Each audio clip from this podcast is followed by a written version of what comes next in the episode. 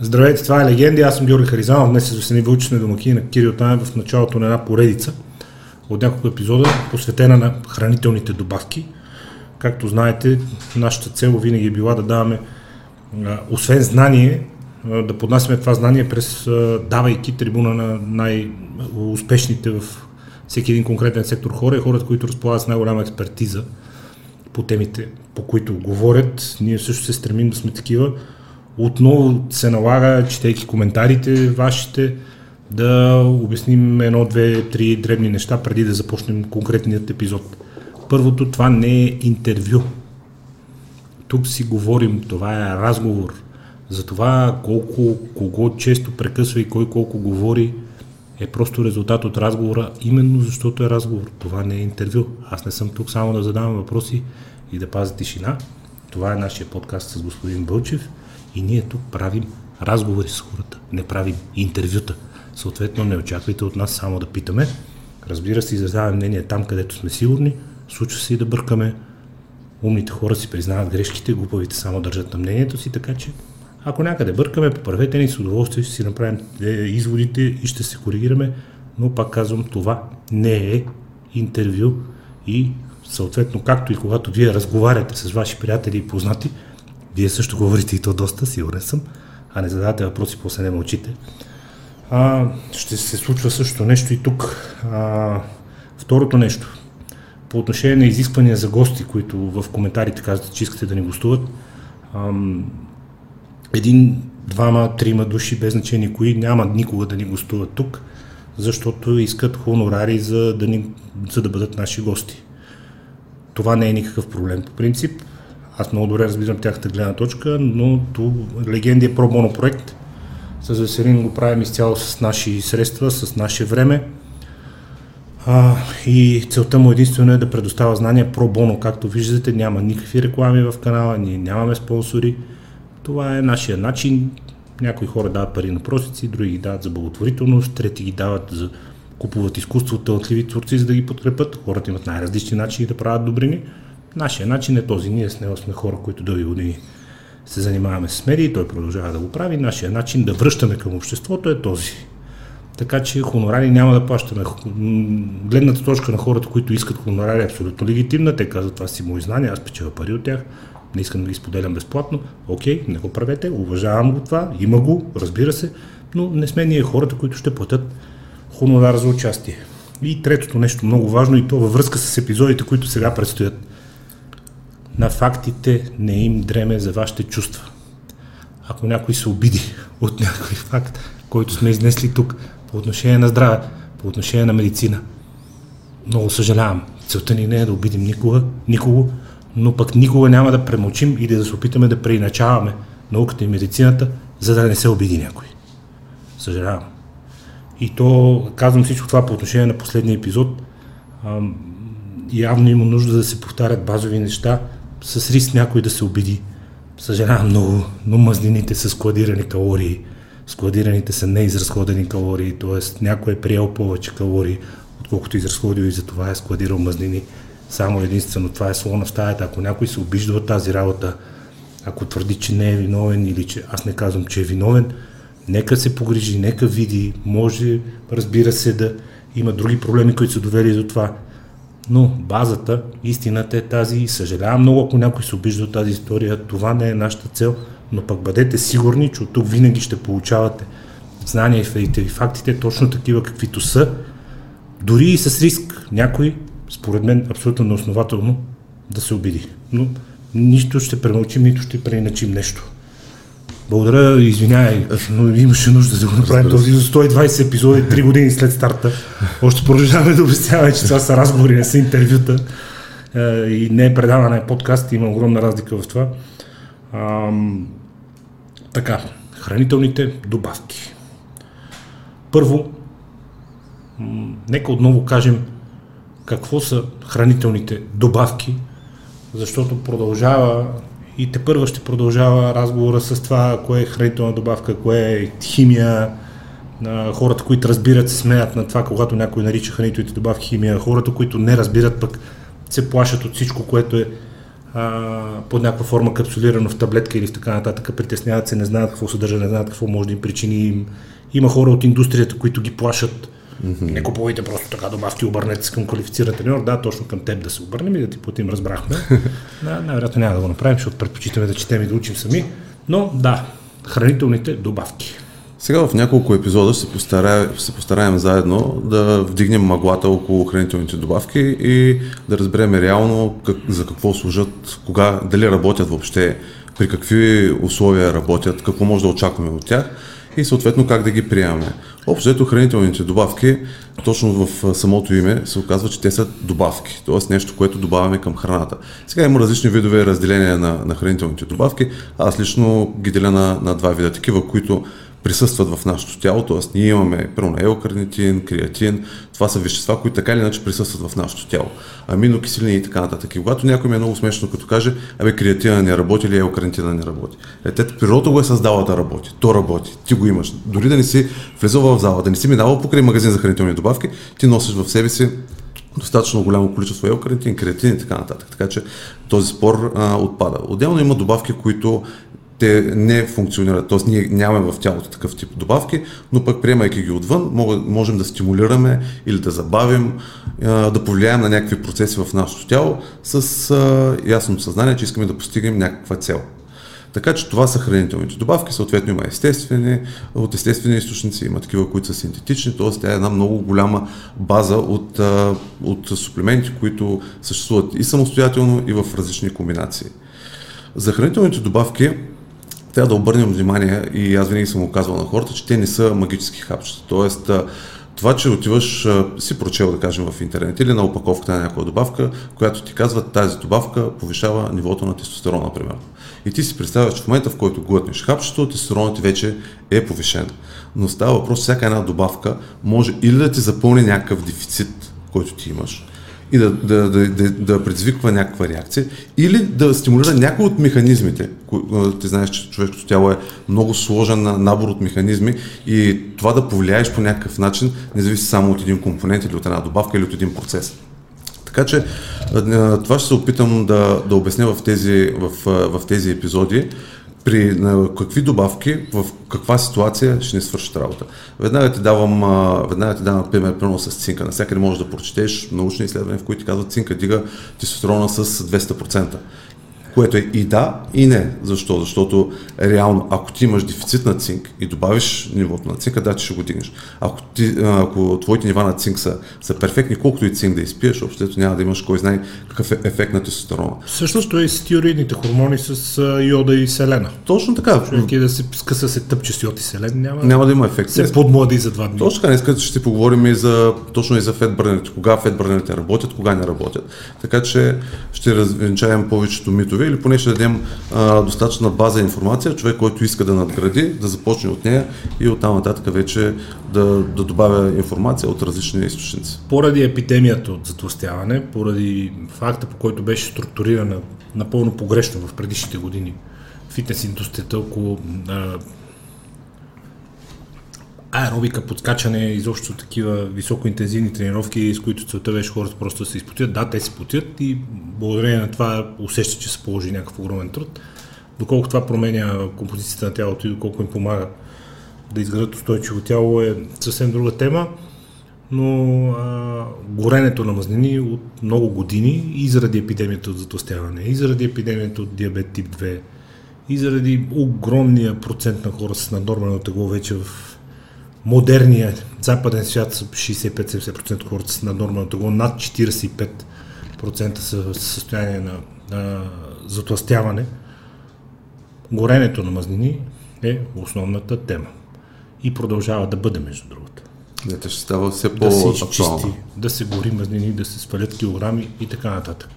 Огромна част от пазара на хранителни добавки е насочен към горенето на мазнини някои от тях погрешно наричани фетбърнари, други а, погрешно определени като а, рискови за здравето или химия и така нататък. Елкарнетин е редовният за подозряван. Да ме хора са ми обяснявали как им прилушават елкарнетин, докато ядат месо, което съдържа елкарнетин. Mm-hmm. Това, което говорим преди малко, да. Не им прилуша. А, така че, нека започнем от тук и С това анонсирам вече сте всички анонси. Първият, първият епизод от поредицата хранителни добавки, насочени към горене на мазнини. Добре, сега ще уточним, преди да започнем с добавките, ще уточним реално изгарянето на мазнини. Ние с теб сме говорили много пъти, в, ти в твоите серии многократно си обяснявал процеса за защо се натрупват мазнини. Хората многократно се обиждат. Да, хората многократно се обиждат, но факта е така, калории плюс, калории минус. Общо, взето, това е в, в, в Сега се обиди някой пак. Е. Еми, това е в, в центъра на, на уравнението. Колкото повече се движиш, съответно на, на, на, везните в, в минус в уравнението. И така много хора, четейки за добавките за изгаряне на мазнини, си представят, че те могат да компенсират висококалорийното хранене и липсата на движение с хранителни добавки. Което, за съжаление, може да разочарова много хора, но се получава трудно. Разбира се, те могат да бъдат в голяма помощ, чрез забързване на метаболизма, призвикване на термогенен ефект, подобряване на освояването на храната, блокирането на някои мазнини, влияние върху инсулина и хормоните. Общо ще обсъдим всички възможни аспекти, с кои добавки, върху кои процеси може да, да влияеш. Защото, както ти казах, това, са, това е един много дълъг процес, който зависи от много неща. Кои процеси? Нека започнем от там. Между другото, нека кажем нещо много важно. Да, мазнините са складирана енергия. Приели сте повече енергия от тази, която сте изразходили. Съжалявам. Всъщност не съжалявам за нищо. А, мазнините са складирана енергия, те се складират в масните клетки. Масните клетки общо взето са константа, поправим ако бъркам.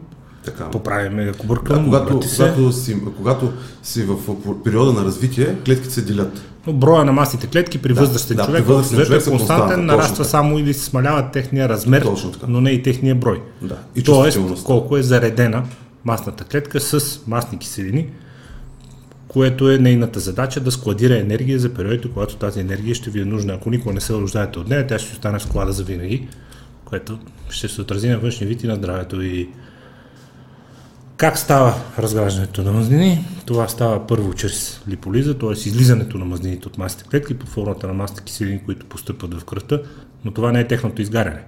Това е само първа част от тяхното утилизиране. Ако те не се оксидират от митохондрите на клетките, не се превърнат в АТФ и не се изразходят за енергия, те ще си обранат, останат обратно в организма и нищо в един момент организма отново да ги върне в масите клетки, което е работата на много от хормоните, най-вече на инсулина, между другото, mm-hmm. да изчиства кръвопотока и да складира енергията в масите клетки.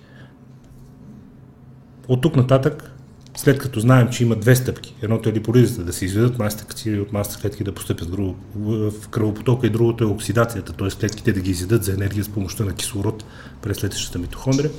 Как човек може да оптимизира тези процеси с хранителни добавки, господин Танев? Така, започваме първо от една база. Първото и много важно нещо е, преди да пристъпим към която и да е хранителна добавка, това е да си осигурим необходимото количество белтъчини в организма. Това е изключително важно. Ние трябва да имаме адекватен сън. Това е много важен процес, защото всичко, което ще кажем от тук нататък за добавките, без да сме си осигурили адекватно количество белтъчини, без да сме си осигурили адекватно количество сън, е абсолютно излишно. Следващото нещо е, както казахме с теб, е калорийния баланс. В момента, в който ти си на жесток калориен баланс, изгарянето на мазнини спира. Така че аз с хората, с които работя, първото и най-важно нещо, което гледаме да оптимизираме е да спрем този, кал, кал, този калориен баланс, т.е. да намалим първо прихода на, на хранителни вещества, които ни трябват. Така, това става с няколко, няколко добавки, които в случая доказано работят. Едно от нещата, които аз винаги препоръчвам като начало, това са фибрите. Така, значи, ако проследиш мисълта ми, идеята е първо да, да, да, да, да, да спрем това, което навлиза и след това вече... стаята, разбира се, калоритния плюс. Точно така. Това и е след това, първо да спрем прихода и след това да помислим за разхода. Абсолютно, след което вече навлизаме във всички подробности, че да, калория не е калория, не е просто калория, много различно нещо е калорията от протеин, да. сравнена с калорията от чипс или от вафла. Така че, да, слушайте много Така че първото нещо, което, да, което включвам като хранителна добавка, което препоръчвам да се включва, това са фибрите.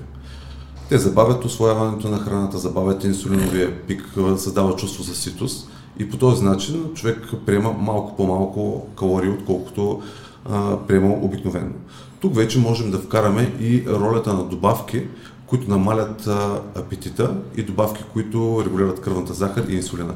Тъй като ти знаеш, когато консумираме по-голямо количество, особено въглехидрати, бързи въглехидрати, самостоятелно особено, колкото и да са полезни, колкото и да са чисти, когато са в по-голямо количество, съответно много по-лесно можем да, да приедем с тях, да вдигнем инсулина и да вкараме всичко в а, клетката. Така че добавки като алфа-липова киселина, като хромпиколинат, канела, напоследък много нашумели берберин в България, аз лично го ползвам повече от 10 години като добавка и альтернатива на метформина.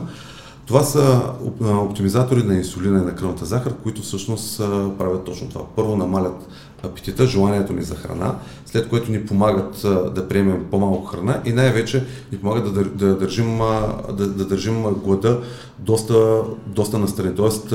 да огладяваме много по-бавно. От личен опит казвам, тъй като пък една друга госпожа беше написала, че мускулестия водещ не е какво име на хората и това, но вие пък не знаете какво ми е на мен, защото очевидно не ме познавате, нямате никаква представа кой съм аз и а, дали съм имал или съм нямал някакви а, проблеми, но от личен опит казвам, че хромпиколината по отношение на апетита към сладко и на урегулирането на спадовете в кръвната захар, които не са спадове в кръвната захар, това са кризи за ядене на сладко, mm-hmm. които са по-близо до наркоманията, отколкото до хипогликемията, между другото.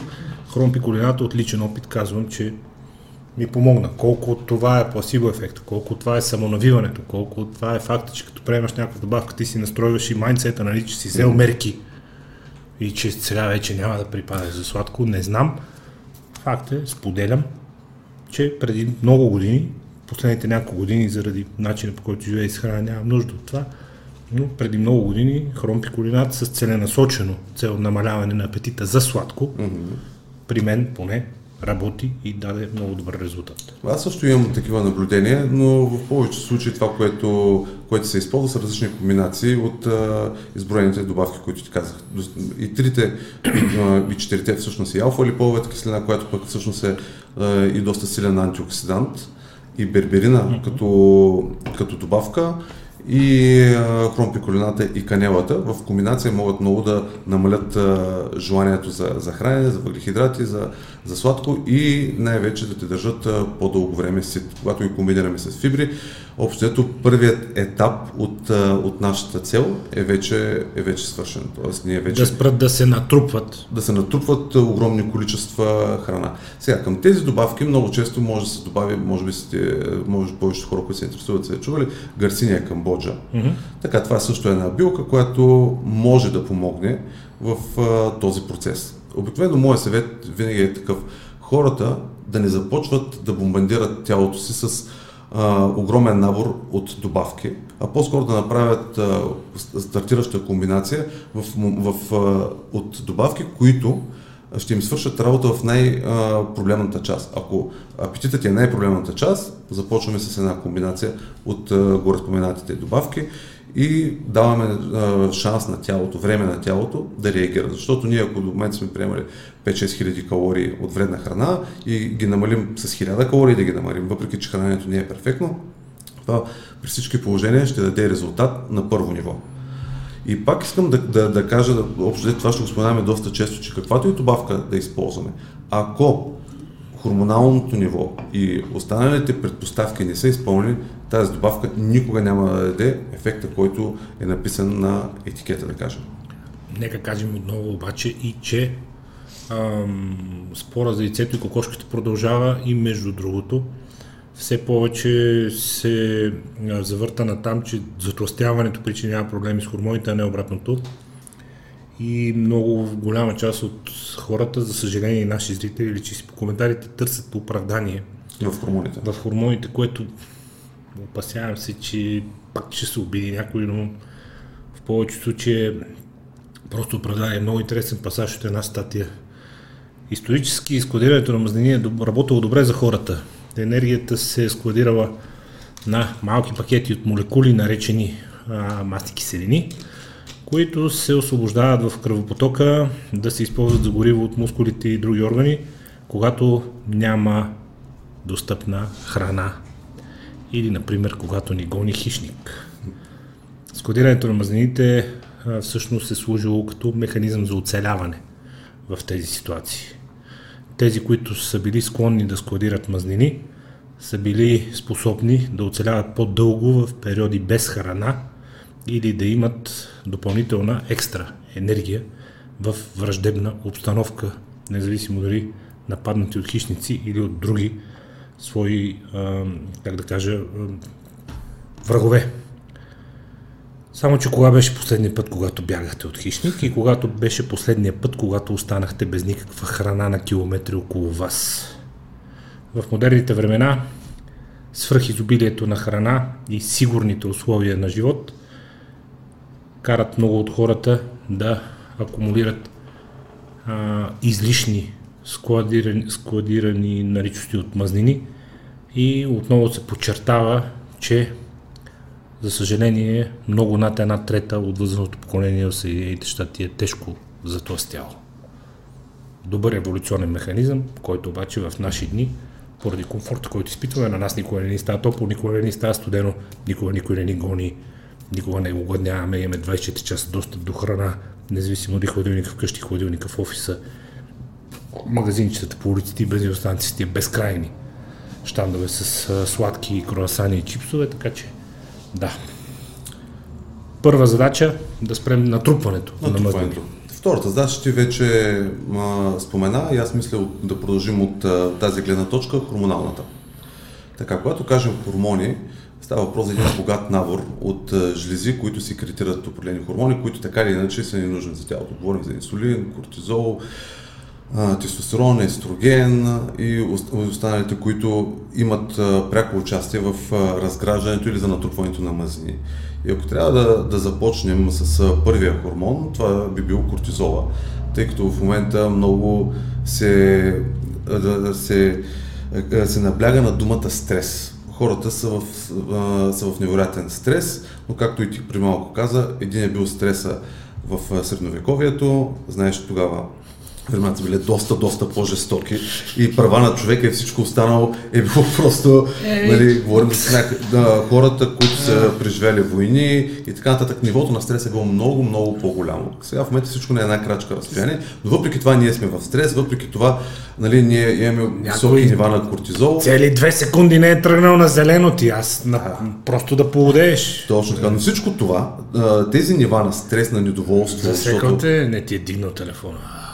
Също така ти виждаш в Инстаграм един страхотен okay. живот, ти, ти го нямаш този живот, след което нивата на допамин спадат и оттам нататък започват проблеми. Много малко си да, хора си дават всъщност сметка, че този изкуствено създаден стрес в, голяма, в голямата си част също им докарва и а, телесни мазни. По-високите нива на кортизол на първо място кара тялото да иска повече храна и повече вредна храна. Защото ти знаеш, че кортизола и инсулина. Защото се подават сигнали, че тялото влиза в авария режим, че Точно се случва стресова ситуация и еволюционният механизъм, за който говорихме преди малко, казва, ого, проблем, запасяваме се, защото не се знае кога проблема ще отмине. Точно така. И съответно, съответната реакция за да свалиш кортизол е да вдигнеш инсулина. Как се вдига инсулина? Най-лесният начин с въглехидратна или най-добре сладка храна. Кой е най-големия враг на излизането на мазнините от масните клетки? Инсулинът. Имаме ли наличие на инсулин, копчето за изгаряне на мазни ОФ, веднага се включва. Тоест кортизола, стреса, който ние създаваме, е първата предпоставка за натрупване на телесни мазни, заради тези наши а, вродени процеси за запасяване.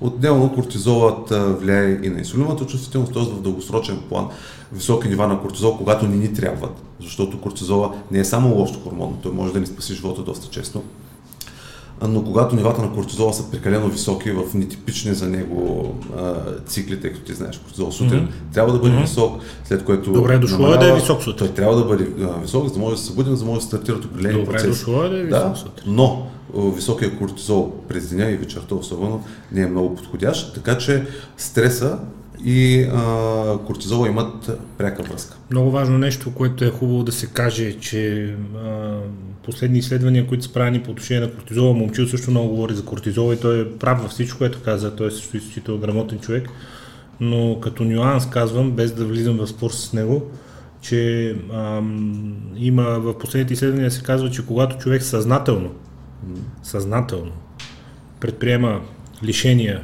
лишава се от някакво хранене, решава, че ограничи храненето, или ще се подложи нещо друго, студен душ, mm-hmm.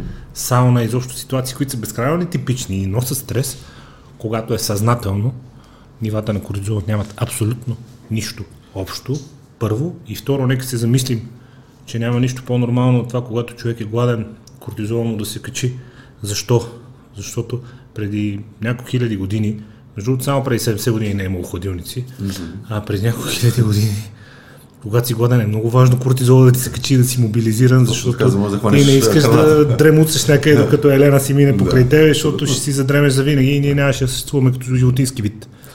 Така че големия враг кортизола е, не е точно така и ти много правилно каза, че той трябва да се познава и да се използва. Точно така. А не да му се заклеймява веднага висок кортизол, затова съм, например, аз съм по стрес, затова съм дебел. Да, кортизола има роля, когато е в нетипично време и в по-голямо количество, отколкото ни трябва. Пак казвам, стреса може да бъде до определено ниво добър, и от определено ниво вече може да почне да ни носи а, негативи. Тренировката е стрес. Всичко Крио, е сауната е стрес. Да, всичко е стрес. Сауната е стрес. Да, но стрес до едно ниво е окей. Бягането след е стрес. ниво, точно са така. стрес. Всичко И е стрес. всичко е не е. Това абсолютно съм съгласен с момчил, тъй като ти знаеш, че има хора, които се подлагат на невероятни а, на невероятен дискомфорт и въпреки това майндсета вече е подготвен и това ни влияе. Аз съм абсолютно съгласен с това нещо, защото ти знаеш, че има хора, които изкачват върхове, има хора, които не ядат осъзни и така нататък, но майндсета нали, ги държи в, в тази... Още един нюанс само добавям за това, защото много хора използват хормоните и стреса като оправдание. А, в медицината западната и американците, нека кажем директно, а, по отношение на адреналина, друг хормон на стреса, цялото цел е да не мобилизира и да ни направи по-силни, по-бързи в някакъв даден момент. Е, Той е пак еволюционен механизъм, който този хормон има за цел да спасява живота. Да, абсолютно. Ние много ще поговорим за адреналина, че това пък е един от хормоните, които влияе върху изгарянето на мазнините. Няма никакъв проблем в това тялото да ти е под стрес, а мозъка да ти е спокоен. И те, между другото, адреналина, който се отделя и се утилизира от мозъка, го наричат епинефрин и го разделят от адреналина, който се отделя над, над бъбречните жлези, чисто с медицински термини. И те казват, че няма абсолютно никакъв проблем, когато съзнателно се положи от някакъв стрес, тялото да ти е под стрес, а нивата на епинефрин в мозъка са съвсем нормални и психиката ти, мозъкът ти да не е под стрес и с това няма никаква драма. Да, а това, а това са и предпоставки за, за, за започване, за стартиране на процеси на изгаряне на мазнини, за които ще поговорим след малко и как да ги стимулираме. Добре. Защото ние имаме механизми, с които да стимулираме точно този тип хормони, за да може да ги използваме в борбата с, с мазните. Така че, ако говорим за кортизол, има добавки, които намалят нивото на кортизола или на стреса Вечер. вечер.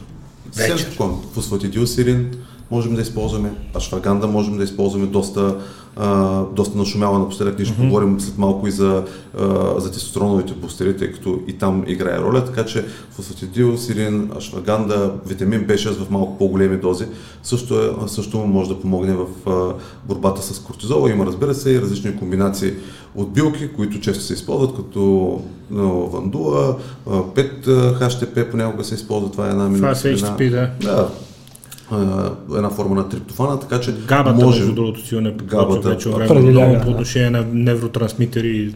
Да, ние ще поговорим за габата после, когато говорим и за хормоните. Така че има механизми, има добавки, с които можем да повлияем на кортизола, но трябва да го имаме в предвид, когато стартираме, кога искаме да повлияем на кортизола и дали наистина той е достатъчно а, висок.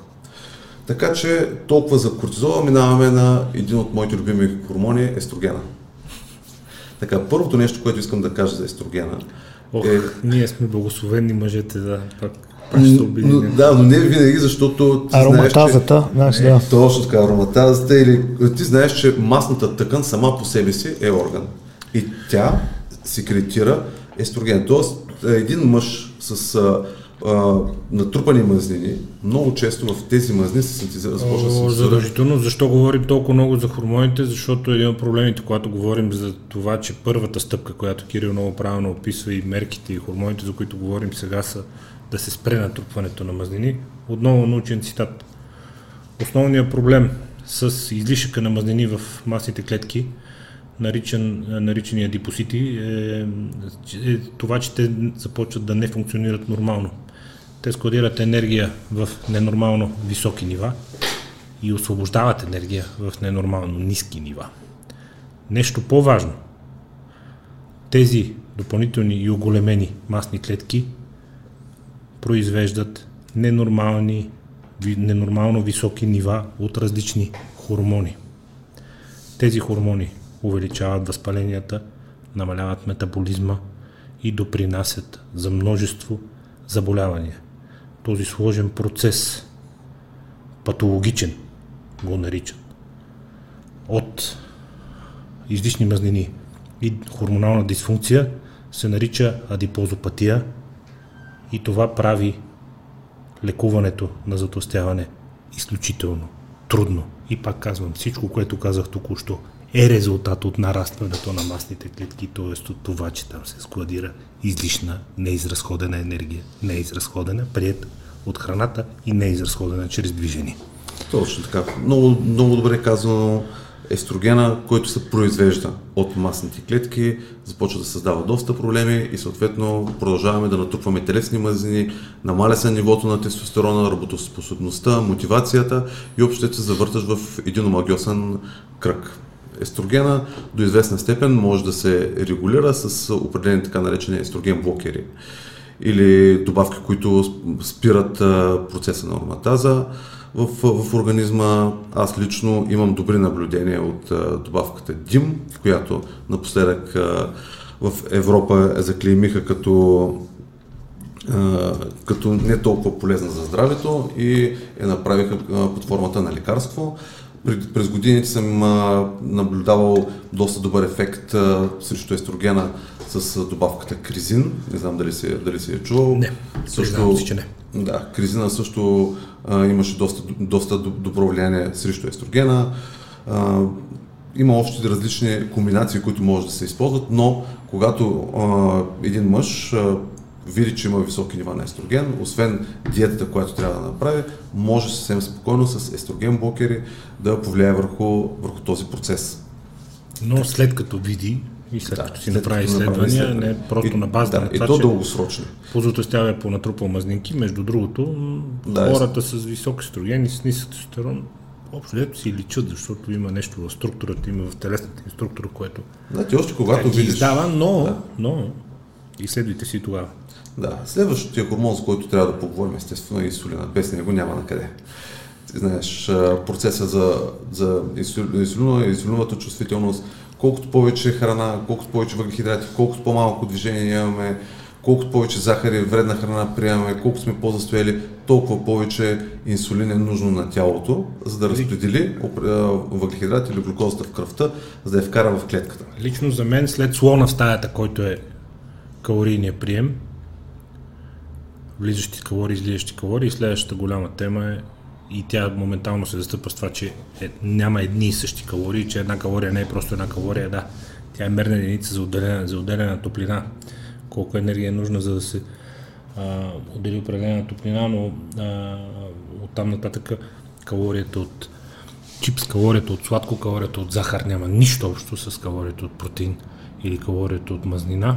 Така че след голямата тема с калорийния баланс, влизащи калории, излизащи калории. Следващата голяма тема за мен е вида на приятите калории, което пряко рефлектира върху нивата на инсулина, който е една изключително сериозна тема сама по себе си. Да, инсулината може да ни бъде много добър приятел в възстановяването, може да ни бъде голям враг в натрупването на мазнини.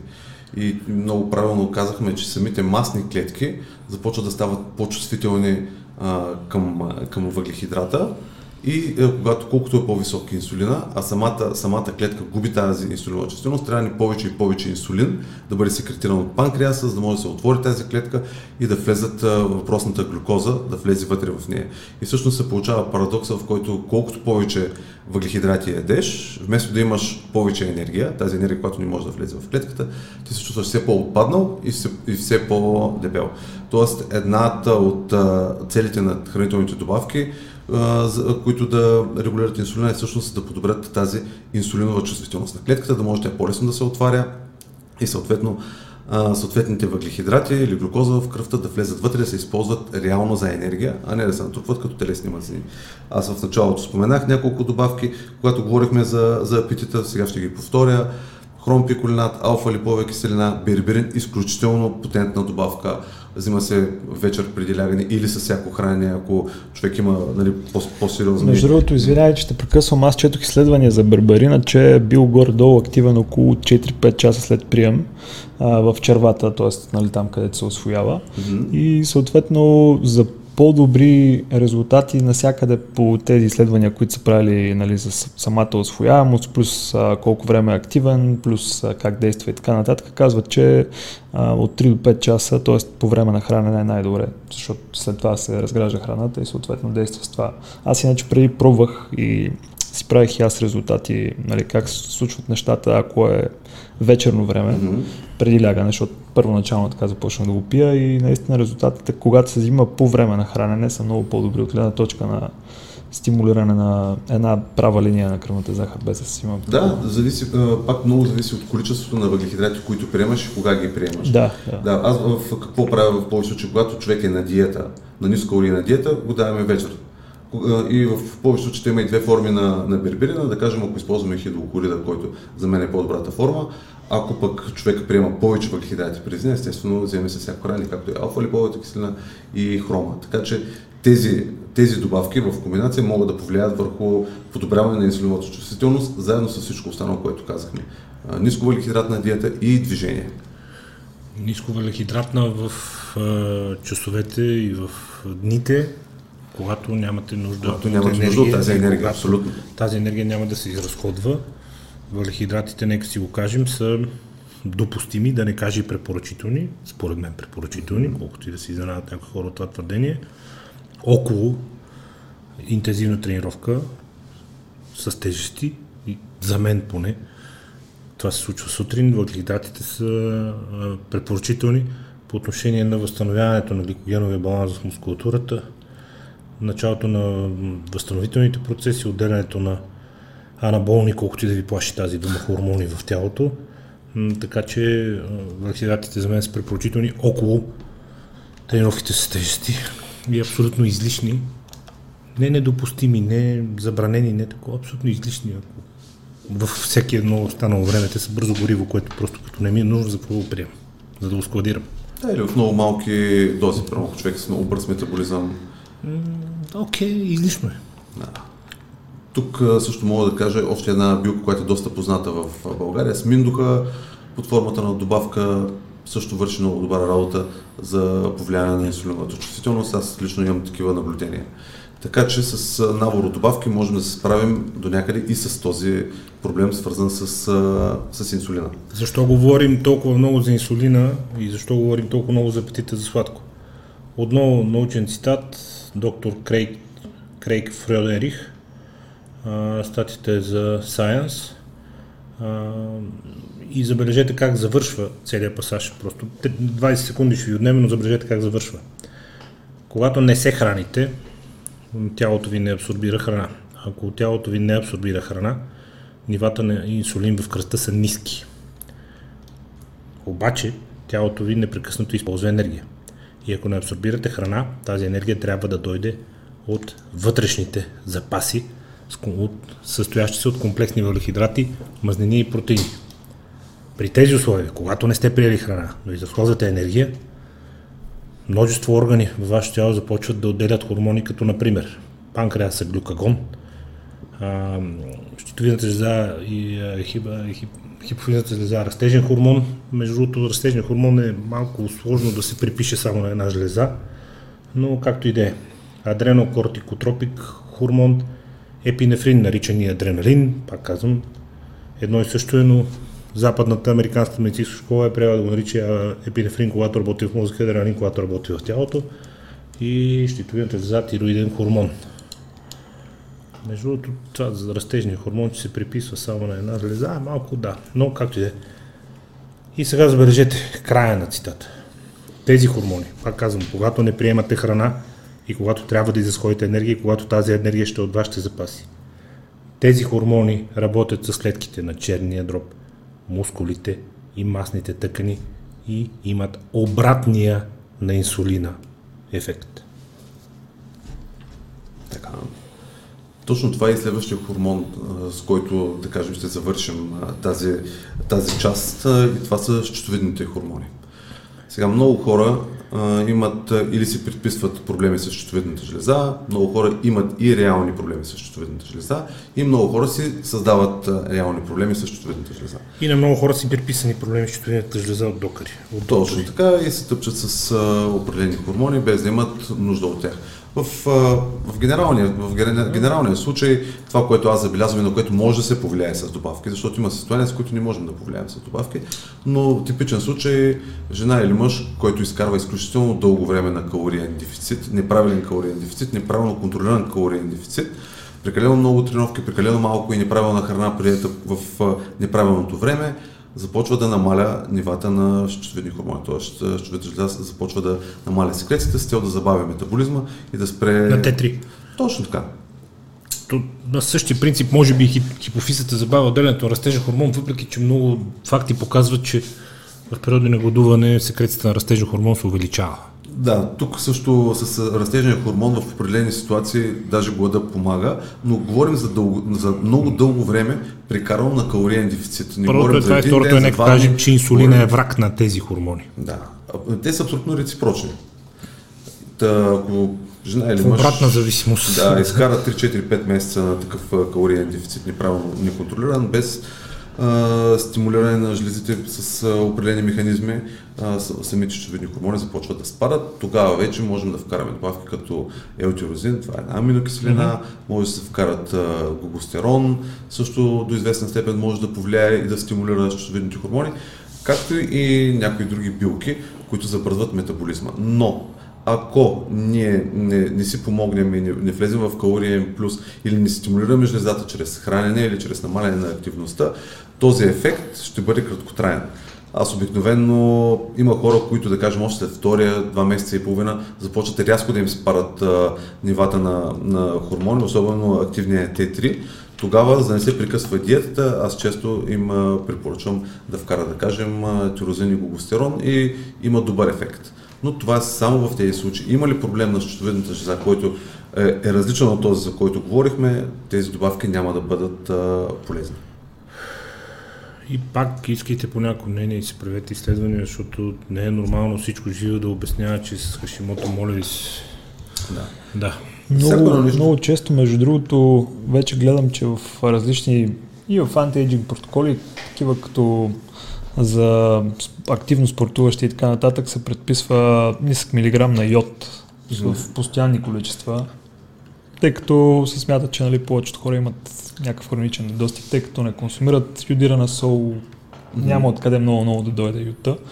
Та ти на какво мнение си от гледна точка на това да се консумира отделно хранителна добавка с, с йод? Да, това преди години не случайно йода е добавен към, към солта, към трапезната сол, защото хората са били в много сериозен йоден дефицит. В момента, ако човек се храни с достатъчно, с достатъчно сол или хапва по някой друг орех, а, абсолютно са достатъчни да се добави йода. И повече йод може да докара проблеми, особено на, на, на жените. Нека Също кажем защо е важно, защото йода и селена са суровина за производството на Т3. Да, точно това ще да кажа сега. Това са материалите, с които тази железа работи. Точно така. Един а, бразилски орех на ден ти, ти доставя достатъчно количество селен и не е нужно да се тъпчи с таблетки, защото всеки, всяка жена, на която ти казва, че има, има хашимото, тя започва да приема тонове селен йод, които всъщност не са и нужни. Ами то не е смешно, но да. Така е, смисъл, това е факт. Но никой не, не се замисля, че с един бразилски орех на ден и един нормален орех, не говорим да излезеш една турба, mm-hmm. може да си докараш и йода и селена, които са абсолютно необходими да, да, да, стимулира, да даде материал за производство на щитовидните хормони. Горенето на мазнини. Знам, да. че е много трудно да се покрие всичко, ще се опитаме така в доста кратки епизоди да го направим.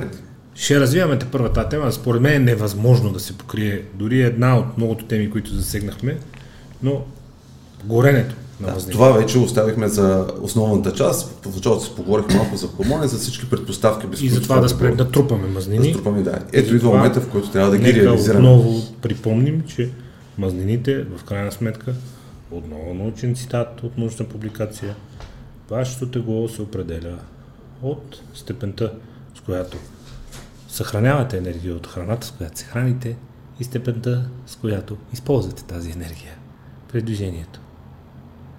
Помнете, че дори когато тялото ви започне да изразходва мазнини, броят на масните клетки остава същия, просто всяка една от тях се смалява. Горенето на мазнини. Горенето на мазнини, основна цел, разкъсваме виригите, попадат в обращението, транспортират се до митохондриите и изгарят за енергия. Това е процеса. Сега отново ще си поговорим за хормони, този път за те наречения адреналин, за който вече няколко пъти става mm-hmm. въпрос.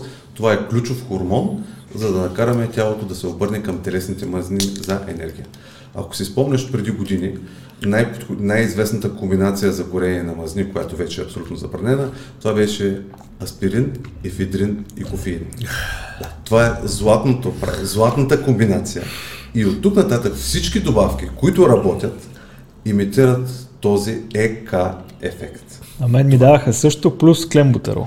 Точно. Клембутерола стимулира една кафява масна тъкан, но тук в епизода за добавките няма, Няма да ще го добавяме пропуснем, защото нямаме альтернатива с добавки, която да стимулираме тази кафява масна тъкан. Да, да. Но пък ще си поговорим за альтернативите, които стимулират а, точно, точно тези процеси. Така, първото, първата добавка, за която ще поговоря, която е най-широко разпро- разпространена, доказано работи, това е кофеина. Тук няма две мнения. Кофеина е един основен стимулатор, знаеш, на, на адреналина в мозъка и предизвиква редица процеси, които спомагат за освобождаването на масни киселини. Тоест, приемайки Как? Защото по отношение на нервната система, единственото, което а, прави кофеина е, че той е а, а, антидот, нека го кажем, или има и други начини, по който може да го наречем, но най-лесното е да кажем е, че той блокира действието на, една, на едно химично съединение, което мозъка отделя, когато не се доспива. Точно той така. прави единствено това Да, а, когато по приемем отношение на нервната система. Точно така. Но по отношение на изгарянето на мазнините, той може да спомогне за разкъсването на въпросните, на въпросните вириги и да освободи в кръвообращението телесните мазнини. Особено когато този процес се засилва много, когато в, а, прис- присъства а, синефрина. Това е една добавка друга, която е екстракта от горчив портокал или точно активната, активната съставка на, на горчивия портокал. Най-вероятно повечето хора и ти си е чул. Синефрина абсолютно имитира ефекта на, на, на ефедрина. В комбинацията с кофеин този ефект а, се засилва може би два или три пъти. Тоест а, разкъсването на тези вириги и постъпването на а, мазнините в кръвообращението.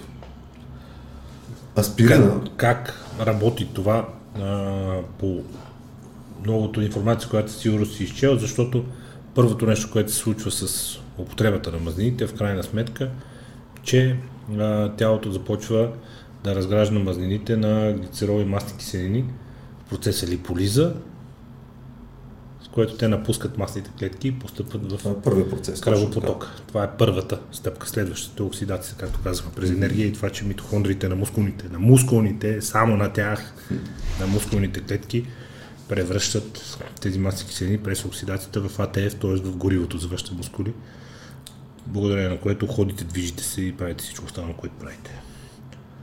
Извинявай. Та, как? Та, това е про- процеса, разкъсване на въпросните вириги, вкарване на, на мазините в кръвообращението и изгарянето, за, изгарянето в клетката.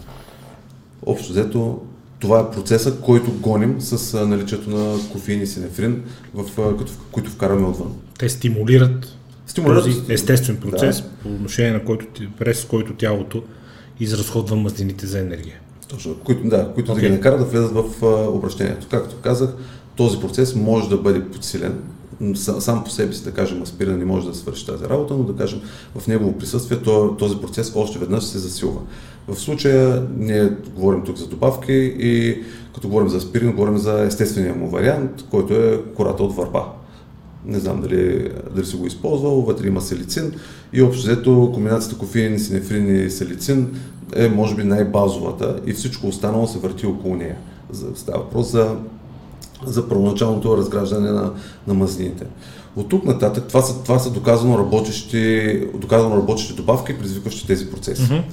Така, следващата добавка, за която мога да кажа като добавка, която наистина работи, а, с една скоба, че използвайки всички тези стимуланти, те не са за всеки.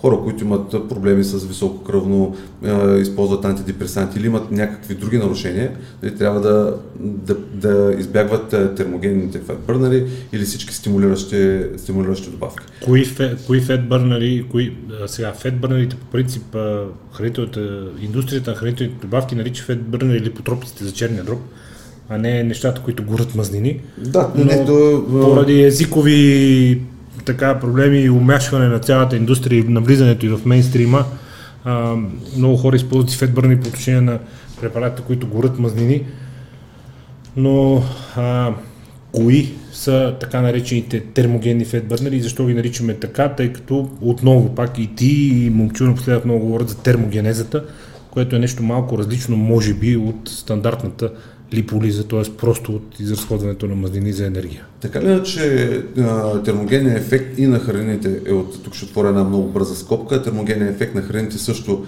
а, също е много важен. Ти знаеш, протеините предизвикват доста по-силен термогенен ефект, отколкото всички останали храни, въглехидрати и мазнини, така че тук а, чрез добавки отново се опитваме да, да постигнем този въпросен термогенен ефект. Като чуят хората термогенен ефект, си представят покачване на телесната температура, някакво свирепо потене, поради което и редовно се навличат черни антози и излизат на 40 градуса, е, крос, което е самоубийствено. Да, това е, точно не го правете, да, е не го правете това. Това е абсолютно противопоказ. Значи ли термогенезата има ли връзка с увеличаването температурата на тялото или просто говорим за процес по това е обработка е, на енергията вътре в тялото? Това е процес, който се случва вътре в тялото. И това, че а, хората като чуят термо си представят, че трябва да се навлекат и това да, ще... термогенеза да, това, че температурата ти е по-висока, да, това, че температурата ти е по-висока не е в никакъв случай предпоставка за горение на мазнин, точно обратно. Абсолютно доказано е, че ти ако тренираш гол в снега, ще изгориш много повече телесни мазни, отколкото ако тренираш навлечен в анско, тъй като тялото ти отделя а, повече мазни, от, а, отиват да горят чрез термогенеза, да, да изгорят мазнините, за да може нали, тялото да се стопли да има достатъчно калории. Така че следващото нещо, за което ще поговорим, е една добавка, която в, в Европейския съюз забраниха, за съжаление, но пък в Америка и в Азия е изключително добре позната и се използва от много години. Това е юхимбина. Не знам дали си приемал юхимбин. Да. Така, това е една също доказано работеща добавка, но към нея трябва да се подхожда с особено внимание. Има юхимбин, който е от кората на растението, юхимбин барк, има и хидрохлорид, който нали, според мен е по-активната съставка и по-мека като, като ефект. Юх... Приемал съм юхимбин, личната практика не е научно мнението ми, не съм лекар, просто казвам личния ми опит. Доста сериозна а, така, мобилизация на тялото и мобилизиране и на кръвообращение и на нервна система точно. Доста сериозна. Да. Юхимбина е наистина доказано работеща добавка. Едно от, една от причините, те са, те работи на няколко нива, но да кажем, това, което е по-различно от uh, другите термогенни добавки, за които си поговорихме, е, че той насочва голяма част от кръвообращението в малкия таз. Около корема, бедрата, ханша, именно за това на юхимбина се предписват и много свойства, свързани с uh, мъжката потентност, защото знаеш, колкото по-кръвоснабдена е таза, толкова mm-hmm. по- Съответно изгорението на мазнини, тъй като там са най-големия брой масни клетки от бели, бели масни клетки, Точно, които да. всъщност складират вредните мазнини. Така че юхимбина, аз тук ще се въздържа от а, дозировки, тъй като, както казахме, в Европа юхимбина вече е забранен, но единственото нещо, което ще кажа, че това, което го пише като, като милиграми като упаковки на на, на, на, като препоръчителни дози, не са работещи дози. Работещи дози са няколко пъти над тези, които производителите се застраховат а, и пишат върху самата опаковка. Може би има нужда да се застраховат нормално. Нормално е, да, тъй като юхимбина може да предизвиква доста, доста проблеми, знаеш, тревожност. Кой си е мислил да преди години, че на всички пакети с прах за пране тия капсулите ще пише не ги яще? да, също така и с голяма част от добавките в, в момента много работещи добавки се предписват в много ниски дози, тъй като работещия им ефект е свързан и с определено количество негативни ефекти. По същия начин е и с... Може би не негативния навлизане в едни рискови зони, които са нормални при предозиране с всичко, и при предозиране с кафе, и при предозиране с аспирин, и при предозиране с аналгин, че навлезете в рискови зони. Да, Може това... и никога да не излезете от тях. Да, а, но... Господ, всички сме живи и здрави. Точно така, но да кажем, че здрав прав човек, който няма някакви нервни разстройства, който няма проблем с кръвното, с сърцето и така нататък, може да, Спокойно да може да се обърне да, и към тази добавка. Към юхимбина в комбинация с предните, които казахме, ефектът е изключително добър. Така че общо взето това са част от а, термогените. Може да сложим вътре и фурскулина, които доказано работят в тази насока. Така сега много хора ще кажат, нали, аз съм пил едната добавка, пил съм другото, пия кафе, обаче не отслабвам. Нали, говорим, когато всичко друго е наред и когато стимулираме термогенезата, ние даваме предпоставка на тялото, тези мазни, които са освободени, да се оксидират и да изгорят като, mm-hmm. като енергия. Разбира се, тук вече навлизаме и в липотропиците, да кажем. Да добавки, които спомагат а, този процес. Стимулират липолиза, липаза и така нататък. Точно така. И еокарнитина, който всъщност ни помага да, да ги транспортираме тези вече освободени масни киселини до митохондрите, където трябва да изгорят за енергия. Добре. И, точно. Слушаме те с интерес. За, така, еокарнитина, това е една добавка, която аз изключително много харесвам и аз не случайно в началото започнах с нея. Много хора нали, казват, аз съм взимал еокарнитин, не работи. Други казват, аз съм взимал еокарнитин, това е най-доброто нещо, което което съм взимал някога.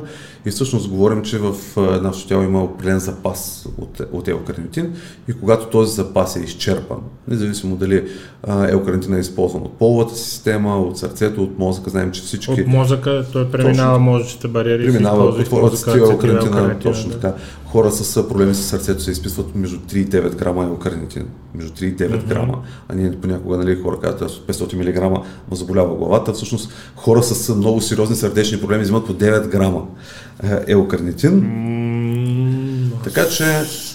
Да чукна на дърво, нямам, но ако сметна дневния прием, нищо чудно да го доближа, защото около вечерните... Да, Okay. Така че еокарнитина е една изключително полезна добавка и за репродуктивната система и в случая, както казахме, за транспортирането на телесните мазни да, да изгорят за, за енергия.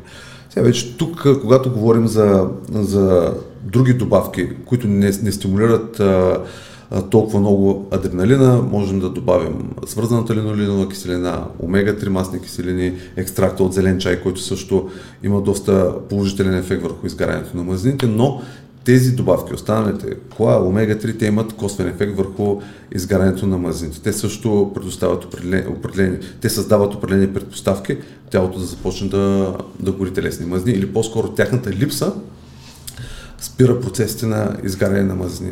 Аз лично съм, съм имал а, наблюдение с омега-3, вкарвайки омега-3 в малко по-голяма доза, по-качествена омега-3, как тялото веднага започва да се променя и реално метаболизма започва да работи доста по-бързо и да вкарва масните киселини в кръвообращението. Два базови фундаментални въпроса преди да се опитаме да опаковаме днешния епизод и живот и здраве да продължим с следващите. Има ли смисъл от това хората да си харчат парите за тези добавки? Знам, че е изключително странно да знам такъв въпрос на човек, на който това му е бизнеса да ги разработва и продава, но има ли смисъл човек да си харчи парите за добавки, които подпомагат горенето на мазнини, ако упорито продължава да приема повече калории през храната си, отколкото изразходва. Има ли смисъл да харчи пари за такива добавки? И могат ли те с нещо да му помогнат? Точно за това така започнахме и така ще завършим разговора, абсолютно честно и конкретно. Ако човек не е създал предпоставките за изгаряне на мазнини чрез хранене, чрез прием адекватен на протеин, чрез а, а, регулиране на хормоните. Всички добавки, които са на пазара и най-добрите да вземе, всичко останало, ако не работи, те няма да имат този ефект, който биха имали, ако спазваме някои определени правила. Да, с добавки можем да намалим Вредата. Да, може да намали да, вредата. Намалим вредата. Може, може да, да намали темповете, с които натрупва мазнини, но, но сигурност няма да ги изгори. Точно така. Имайки калориен Ако плюс. продължи да е на калориен плюс. Най-добрият термогенен фет бърнер да имаш, се чувстваш много добре, ще си имаш супер много енергия, се чувстваш прекрасно, стимулиран, мотивиран, но приемат на калории, когато е значително по-голям, никога не може да бъде компенсиран. Това изгаряне на мазнини темпа, с който изгаряш на мазнини, може да бъде компенсиран с темпа, с който задържаш мазнини. Общо взето отговори и на втория ми въпрос в аванс и той беше дали добавките могат да победят лошата диета. Не, за съжаление не могат. Те могат да помогнат. Кратки да отговор е не. Да, кратки въпрос е, кратки отговор е не. Тъй като ние ако не, не направим всичко останало, да помогнем на добавките, те за това са добавки. Казахме, няма магическо хапче, добавка. При лекарствата е малко по-различно, но при добавките се иска и малко воля и усилие от нас. Те могат да ни бъдат много добър приятел, много, много добър приятел, защото аз в годините съм видял как чрез добавките и първо на ментално ниво нещата започват да се случват, защото... О, там е голямото точно, нещо е там. Точно така, защото аз съм виждал как хора, взимайки дори много слаб, дали или потропен или термогенен продукт без значение, мисълта, че взимаш нещо и отиваш на тренировка, това ти дава стимул и дига още повече адреналина, който казахме, че е за... е изключително важен за изгарянето на, на мазнини. За финал ще разкажа една смешка, но преди нея естествено от отговорите на първите два въпроса ти на втория ми отговори в аванс, но обвързани ли са добавките за горене на мазнини с интензивния спорт и по-специално с кардиото. Много хора казват, аз сега няма да правя кардио, за какво да пия карнетин. Хора, които разбират като теб, като момчил, казват, няма нищо лошо в това да приемете елкарнетин и преди тренировка с тежести, защото ако по време на нея горите, да речем, 1000 калории, от които 400 са от мазнини, ако приемете елкарнетин, ще дорите 1100 калории, от тях 500 ще са от мазнини. Тоест, ефекта пак ще е там. Да, и то доста добър. Аз лично също... Да, опаковани ли са добавките за горене на мазнини, mm. които описа, задължително първо с тренировките и второ с кардиотренировките. Така, първото нещо, има добавки, които когато се приемат е, в съчетание с кардиотренировки и с силови тренировки, ефектът е много по-добър. Защото ти реално с кардиотренировката и с силова тренировка даваш още, още предпоставки за горение на мазни, добавките е, подобряват този ефект. Те работят синергично. Има голяма част от добавките, които взети без а, никаква активност, няма да ти свършат а, кой знае каква работа, но взети с физическа активност, ефектът е няколко пъти по-добър. Чудесно. И за финал, по отношение на психологически ефект, сега малко се посмеете, ама на по 20-21 години бяхме с Мишо с един приятел и там с още ни ходихме да тренираме в фитнес. Вече така по-организирано, вече сплитове, нали, по-сериозно, по-мъжката. И някой нещо спомена за Трибестана и ние викаме, добре, ще си купим ефтино от аптеката. Ние нямаме пари, ние сме да по 20 години. Такова на Трибестан. Е, билка. Сега да дигате сторон, колко да го дигате? Те по косвен начин. Където пинахме по едно, две, три вестанчета, на другия ден, като влезахме в залата. Минаваш през стени. Не мога ни запреш.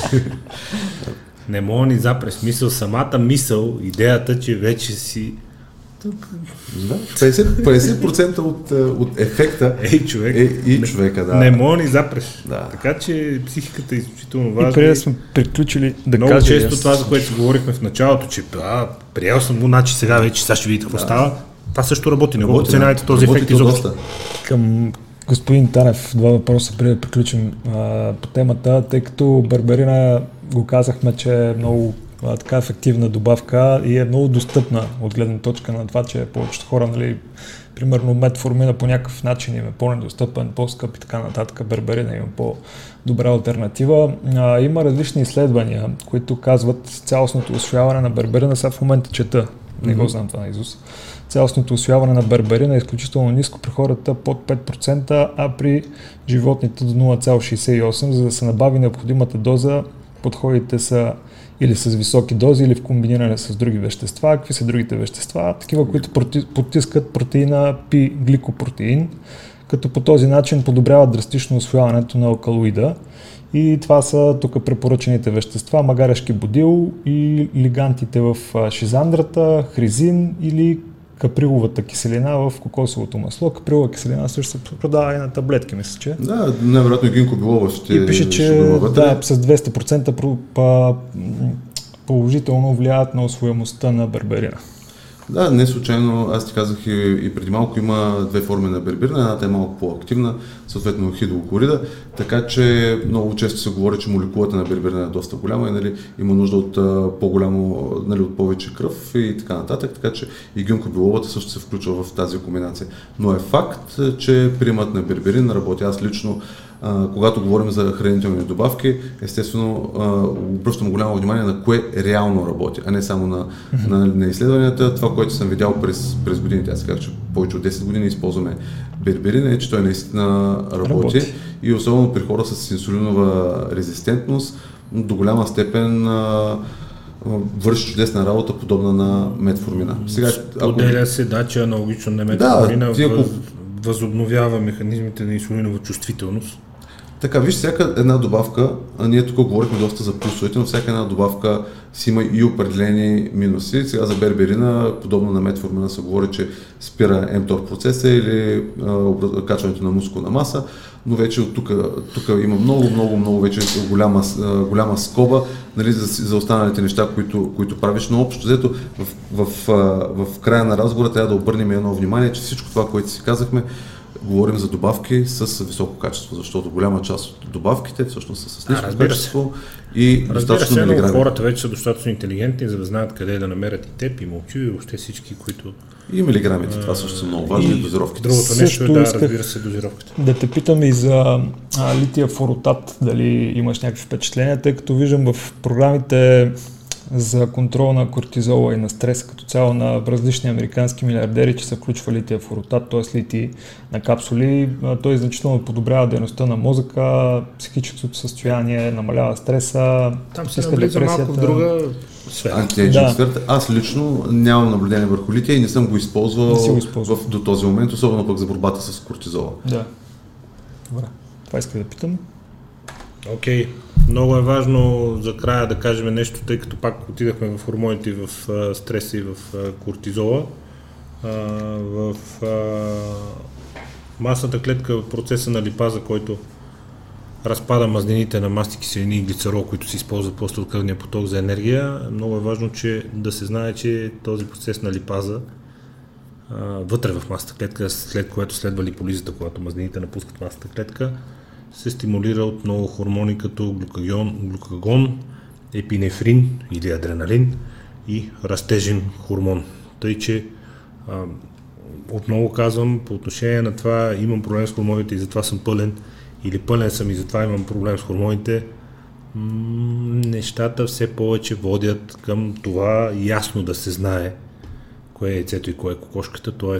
по-скоро пълен съм и затова имам проблем с хормоните, а не имам проблем с хормоните и затова съм пълен, защото да ми обясни някой, че 70% от американците, които са нормално тегло и 45% 50 вече почти, които са болестно затластели, всичките те имат проблеми с хормоните, просто ще е дълбоко невярно. Съжалявам, ако някой пак се обижда от този факт.